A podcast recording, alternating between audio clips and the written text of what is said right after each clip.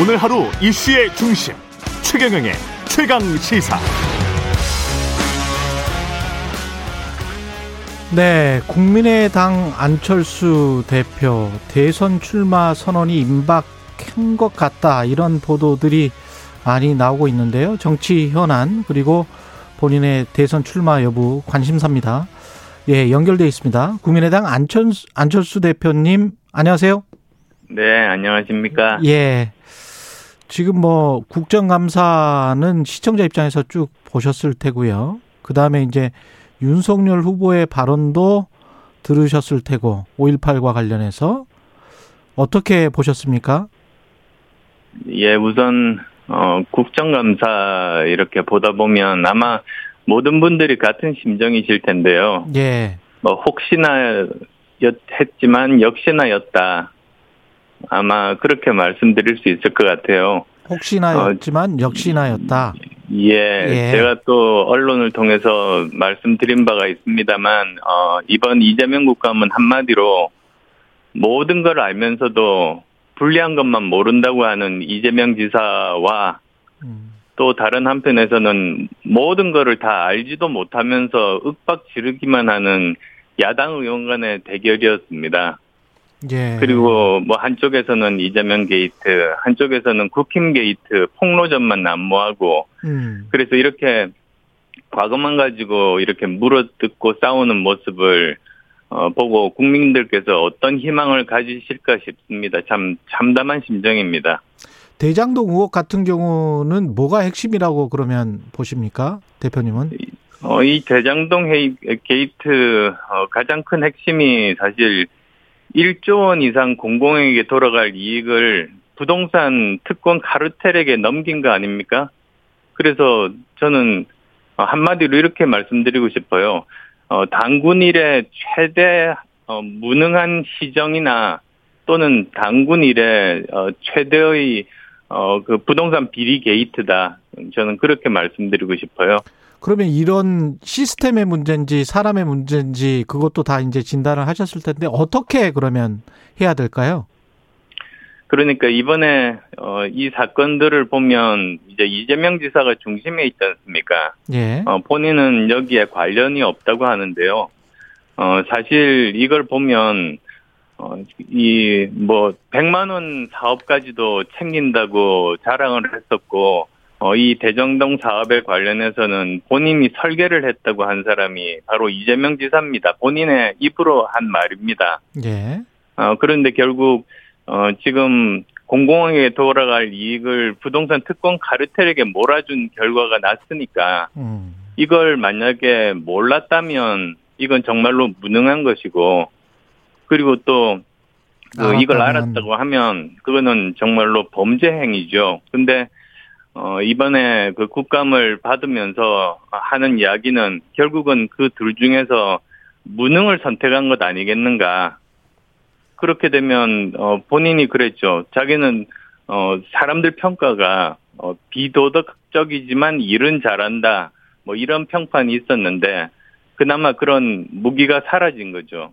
음. 그래서 자, 자기도 뭐 도덕성과 상관없이 어, 뭐 결과만 봐달라 유능함이 브랜드다 어, 그런 거 다 포기한 것 아니겠습니까? 예. 지지율 지금 1, 2를 다투는 후보가 이재명 후보 그리고 윤석열 후보인데요. 윤석열 후보 같은 경우는 어 이상한 정치 인식, 역사 인식과 관련된 그런 발언이 나왔지 않습니까? 네. 예. 쿠데타와 5.18만 빼고는 전두환 대통령이 정치는 잘했다라는 분들이 많다. 이것과 관련해서는 어떻게 생각하세요? 어, 저는 크게 잘못된 발언이라고 생각합니다. 그래서 제가 어, 짧게 거기에 대해서 말씀을 드렸습니다. 어, 거기에 대해서는 어, 잘못된 인식을 바꾸고 어, 사과를 해야 된다. 어, 그렇게 말씀드렸죠. 아직 사과를 안 하신 것 같은데요. 예. 그런데 어, 이게 과연 실현, 실현일까 이렇게 생각해 보면 오히려 의도적으로 계산된 발언일 수도 있겠다는 뭐 그런 세간의 평가도 있습니다. 의도적으로 그러니까 계산된 발언? 어, 국민의힘 내부에서 그 전까지는 뭐 확실한 일이었지만 지금은 좀 위협받고 있지 않습니까? 예. 뭐 그리고 또 만약에 선출이 된다고 해도 후보 교체론이 나올 수도 있다. 뭐 이런 말들이 나오다 보니까 음. 어, 이 위기감에서 탈출하기 위해서 우리 국민 전체의 민심보다는 일부 당심에 호소한 것 아닌가. 뭐 이런 추측도 가능할 것 같습니다.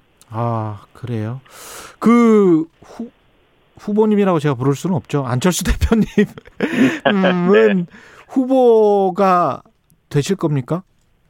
저희들 내부적으로 예. 대선 기획단을 출범을 시켰습니다. 거기서 예. 지금 한참 의논 중인 것이 어, 국민의당이 공당 아니겠습니까? 그렇죠. 그러면 국민의당이 이번 대선에 어, 어떤 역할을 어떻게 할 것인가 음. 어, 거기에 대해서 지금 치열하게 논의 중입니다. 음. 그래서 저도 이제, 예. 당 대표이기도 하지만 예. 어, 당원이니까 예. 어, 거기서 결론이 나오면 그 결론을 가지고 거기서 제 역할을 찾겠습니다. 결론이 나오면 제 역할을 찾겠다. 그래서 만약에 국민의당의 대통령 후보로 선출되시면 선출되시면 나오기는 하실 거죠. 국민의당 후보로. 제가 우선 의사가 있어야 되고 예. 그 다음에 또 그 저 당원들께서 뽑아 주셔야지 가능한 것 아니겠습니까? 그건 그렇죠. 가정의 가정인데요. 예. 의사는 있으세요? 어 제가 무엇보다도 어 제가 뭐 출마를 하든 안 하든 뭐 어떤 역할을 하든 저는 분명한 게 두 가지 생각이 있습니다. 예. 우선 첫 번째로는 어 저는 이번 대선을 어 정말 대한민국의 생존 전략과 미래 담론에 대한 경쟁을 하는 장으로 만들겠다는 그런 생각입니다. 예.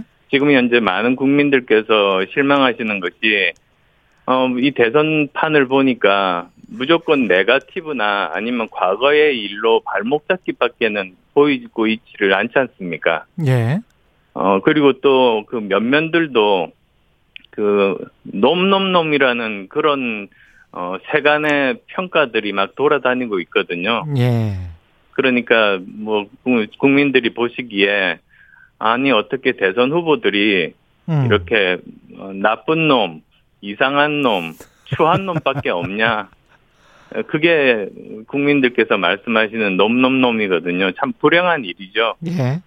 어, 그래서 이런 것들을 어, 바꿔야겠다는 그런 생각들이 굉장히 강합니다. 음.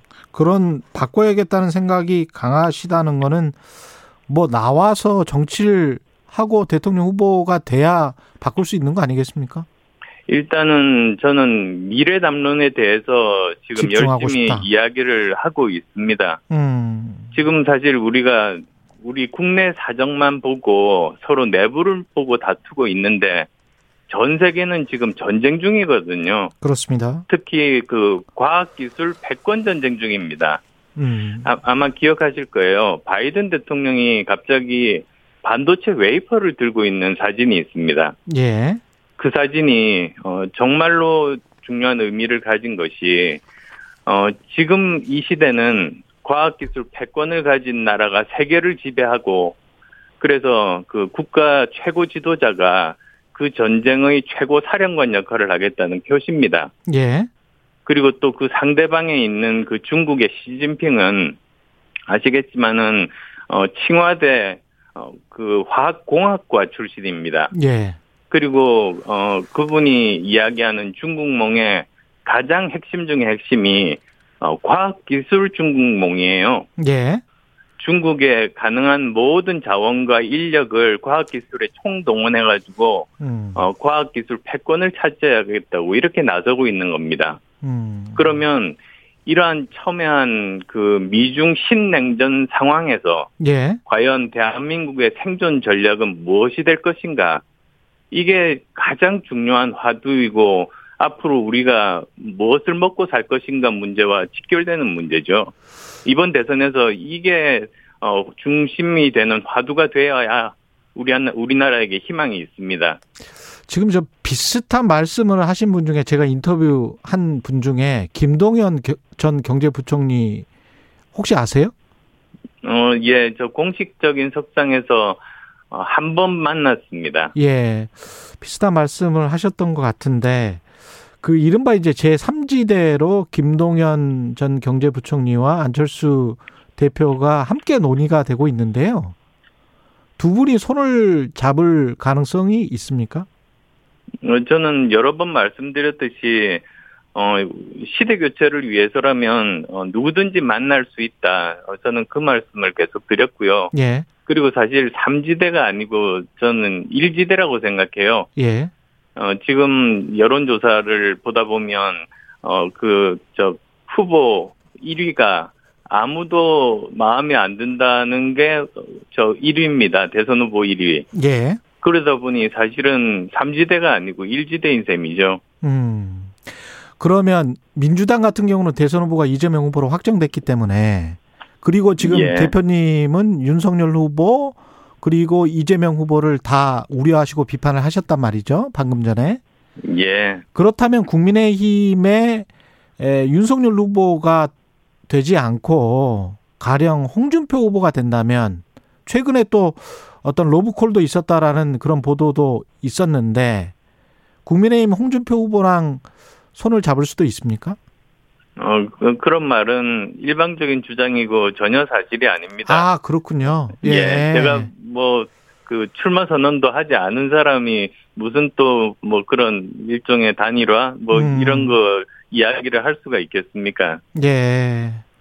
그러면 이제 출마 선언하고 정식 후보가 되시고 그 다음에 이제 그 아까 말씀하신 생존 전략이나 미래 미래 담론에 관해서 좀 더 정책적으로도 많이 내놓으시겠네요. 어 그런 것들에 대해서는 저는 어 지금이 아니고 이미 어 지난 거의 10년 동안 정치하면서 예. 처음부터 제가 말씀드린 것이 미래에 대한 이야기였습니다. 저도 음. 지금도 기억이 나는 것이 어 처음 제가 정치를 시작할 때 음, 드렸던 말씀이 어 그 말씀이었죠. 예. 어 미래는 이미 우리 옆에 와 있다. 예. 다만 널리 퍼져 있지 않을 뿐이다. 어, 그 음. 말씀을 드렸었고요. 예. 그건 지금도 같은 상황입니다. 음. 근데 이제 이게 지금 말씀하신 것들이 좀 추상적이고 모호해서 좀 더 구체적으로 이야기를 해 주셨으면 좋겠어요. 정치인으로서 어 한쪽에서 찬성을 하든 비판을 받든 어떤 나는 뭘 하기 위해서 이런 구체적인 정책 뭐 이게 꼭 필요하다고 본다. 뭐 이런 것들이 있을까요, 혹시? 지금 대한민국에서 가장 중요한 것은 어, 과학기술 초격차입니다. 과학기술 초격차. 예, 예. 초격차라는 말이 좀 생소한 분들도 계실 텐데요. 예. 그게 삼성전자가 1위를 하는 이유가 예. 예. 반도체 기술 초격차 때문이거든요. 권호연 회장이 그런 이야기 많이 했었죠. 예, 그러니까 1등과 2등 차이가 별로 나지 않으면 음. 언제든지 뒤집힐 수 있는데 예. 어, 그 차이를 정말로 많이 벌리면 초격차를 유지하면 예. 그게 1등을 계속할 수 있는 비결이라고 했습니다. 그렇죠. 그러면 우리나라는 사실 그 다른 분야들을 살펴보면 음. 아직 확실한 1위는 아니지만 1위 군에 있는 기술들이 많거든요. 예. 예를 들면 어 디스플레이도 있고요. 2차 전지도 있고 원전도 있고 음. 그다음에 요즘 뭐 오징어 게임을 포함해 가지고 컨텐츠 산업이 있습니다. 예. 저는 이런 부분들을 어, 집중적으로 저 이렇게 투자를 하고 어, 정부에서 노력을 한다면 모두 다 초기술 격차를 가지는 세계 1위 분야를 만들 수 있거든요. 예. 그렇게 되면 사실 삼성전자 같은 회사를 다섯 개를 우리가 확보하는 셈이고요. 음. 어 그러면 우리는 정말 뭐 5대 강국에 어, 나설 수 있는 그런 기반이 되는 거죠. 예. 그러면 모든 문제들 뭐 일자리 문제들이라든지 이런 것들이 다 해결될 수 있습니다. 예. 지금 언론에서 가상 대결 여론조사 같은 거를 좀 하고 있는데 여론조사 기관 리얼미터가 오마이뉴스 의뢰로 10일, 1일, 12일 이틀간 조사한 결과입니다. 전국 18세 이상 남녀 2027명 대상으로 어, 차기 대선 사자 가상 대결이었는데 그때 안철수 대표가 4.0%, 심상정 어, 후보가 정의당 후보가 4.2% 비슷 했습니다. 이 지지율 추이는 만약에 이 대선에 나간다고 하시면 많이 끌어올리셔야 될 것 같은데요. 어, 저는 오히려 사실 저만 어, 대선에 출마하겠다는 의사를 밝히지도 않은 사람인데 예. 어, 그렇게 어, 지지율 자체가 나온다는 것에 감사한 마음입니다. 음. 만약에 저 대선에 나오면 이 지지율은 훨씬 더 구체화되고 더 높아질 것이다 이렇게 예상을 하십니까? 어, 그건 국민들 판단에 딸렸지만 예. 어, 제가 우리나라 미래 담론에 대해서 음. 그리고 또 구체적으로 우리가 어, 어떻게 이 위기를 극복할 수 있는가 어, 그것에 대해서 어, 방안을 말씀드리면 음. 어, 그러면 어, 충분히 국민들께서 기대를 많이 가지실 거라고 저는 믿습니다. 예. 국민의힘과 합당은 이제 안 되는 거죠? 국민의당 어, 같은 경우는? 이미 결렬됐죠. 예. 그러면 아 그러니까 사실 생각이 나는 것 중에 하나가 예. 사실 어제 그 국, 국토위 국감이 있었지 않습니까? 그랬죠. 두 번째 예. 국감. 예. 근데 저는 그 국감에서 정말 아 백미라는 표현도 참 그, 쓰기는 힘든데 예. 그 양의 탈을 쓴 개 인형을 이렇게 보인 그 장면 음. 그리고 또 그것에 대해서 이재명 지사가 국민의 힘이야말로 양두구육이라고 한 그 말, 음. 아, 그게 정말, 어, 그 모든 것을 저 말해주는 그런 장면이라고 봐요. 예. 이 장면을 본, 어, 주위 사람들이, 음. 어, 일반 시, 시민들께서 그렇게 말씀하시더라고요. 참 허탈하다. 이거는 뭐, 개그 콘서트가 아니고 개판 콘서트네. 음. 이렇게도 말씀하시는 걸 봤습니다. 그래서 두 당 모두 양두구육이다 이런 말씀을 지금 하고 계시는 겁니까? 어, 저는 그래서 예. 지금 우리나라에게 꼭 필요한 것이 저는 시대 교체라고 생각합니다. 왜 그러냐면 거대 두 양당이 어, 산업화와 민주화의 지난 7, 80년대 사고방식에 그대로 멈춰 있습니다.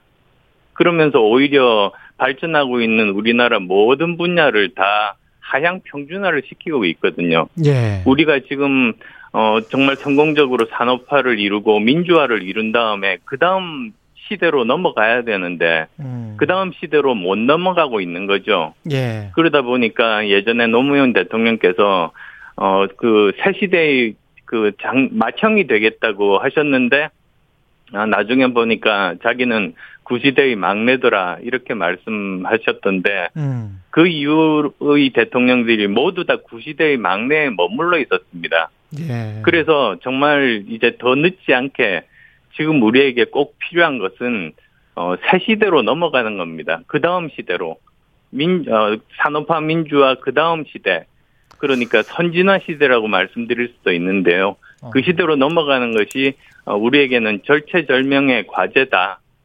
그래서 무슨 정권 교체보다 정치 교체보다도 훨씬 더 중요한 우리의 화두는 시대 교체가 되어야 한다고 말씀드리고 싶습니다. 마지막으로 지금 말씀하신 거를 쭉 들어보니까 20분 가까이 결국은 어 대선 후보가 국민의당 대선 후보가 된다고 하더라도 국민의힘이든 민주당이든 누구와도 손을 잡지 않고 어 정치 교- 교체를 위해서 계속 완주하실 그런 생각인 것 같기도 합니다. 어떻게 저희 보세요? 저희들 당 내부에서 음. 어, 여러 가지 어, 고민하고 있는 그런 부분들이 결론이 나면 그리고 또제 진로가 결정이 되면 어, 그때 그 자리에서 말씀드리겠습니다. 음. 예, 완주 여부 또는 뭐 전략적 연대 여부 이것도 다 열려 있습니까? 아니면 어떻게 돼 있나요? 음, 제, 제가 지금 진, 진로가 확실치 않은데, 예. 어, 그것까지 말씀드릴 그런 지금 상황은 아닙니다. 예, 알겠습니다. 오늘은 뭐 여기까지 들어야 되겠습니다. 그러면 고맙습니다. 네. 예. 네, 감사합니다. 예, 감사합니다. 국민의당 안철수 대표였습니다.